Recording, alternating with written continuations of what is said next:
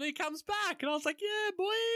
Really elevated the film for for you, did it? I mean, it made me smile. Didn't hurt. Didn't hurt the film. Didn't hurt. That's a better way of putting it. This was the last R-rated film to be directed by Michael Bay until Pain and Gain, which was ten years later. So you could say it wasn't the last R-rated film he directed. Uh, Until ten years later, because previous to Bad Boys Two, he had a string of R-rated films. the Rock, Bad Boys. Armageddon. No, what? There's No, not that'd, be, oh, that'd be PG-13. R rated. what Armageddon version Are did you, thinking, watch? Are you thinking R-rated Australian way? no.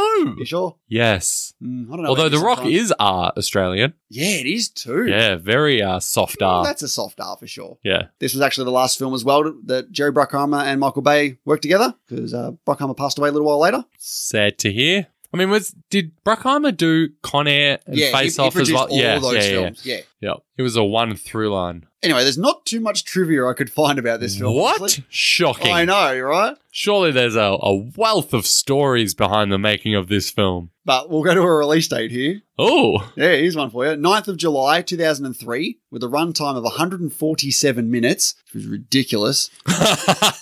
yes, way too long. No tagline for this film I could find. First time ever. No tagline. Yep. I don't understand that. Maybe they uh, used all their budget of $130 million on the movie itself. Man, that's a lot of money. grossed 138 million in America Okay. and worldwide 273 million. So doubled its budget. Yep. Yeah, maybe a tiny little bit of profit there after everything, marketing and all that good shit. I wouldn't have spent 100 million on marketing. Why not? That's a It would have been lot. bloody close. Hmm. But let's look at the critical response. Since I have no trivia, basically, let's look at let's look at the critical response here. Letterboxed have it at 3.0, so generous? generous. Oh, generous for letterboxed. The film overall received negative reviews for its running time, bloated plot, extreme violence, and misogyny. On Rotten Tomatoes, it had a 23 approval rating. The site's critical consensus says two and a half hours of explosions and witless banter. Sounds like our podcast back in the day.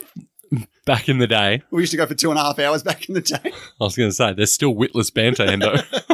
uh, okay, I, I kind of disagree with that. I wouldn't say the banter's witless. What about some of these high ranking critics, I guess? Roger Ebert gave it one out of four, said he was especially offended by one scene involving the teenage boy, saying, The needless cruelty of this scene took me out of the movie and into the minds of its makers. What were they thinking? Have they so lost touch with human nature that they think audiences will like this scene? Mate, I like that scene. Yeah, I, I, I think that scene's That hilarious. was funny.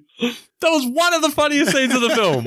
Actually, on an episode of At the Movies with Ebert and Roper, Richard Roper called Bad Boys 2 the worst film of 2003. Uh, it's not that bad. No, I, I don't think it's that Like bad. it's it's not that levels of bad. I got another negative rating here. Half a star from the Real Views said Bad Boys 2 isn't just bad, it's a catastrophic violation of every aspect of cinema that I, as a film critic, hold dear. I think this is a bit of a hyperbole here. Get the stick out of your ass. What about a positive one here? Dean from the Seattle Post said, mindlessly fun if you like this type of movie, that is.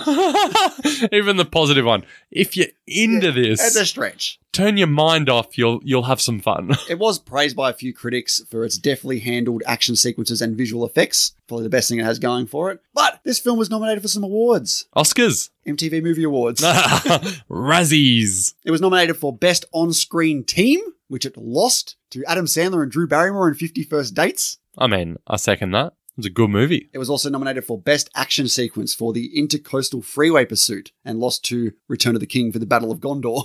I mean, that's stiff competition.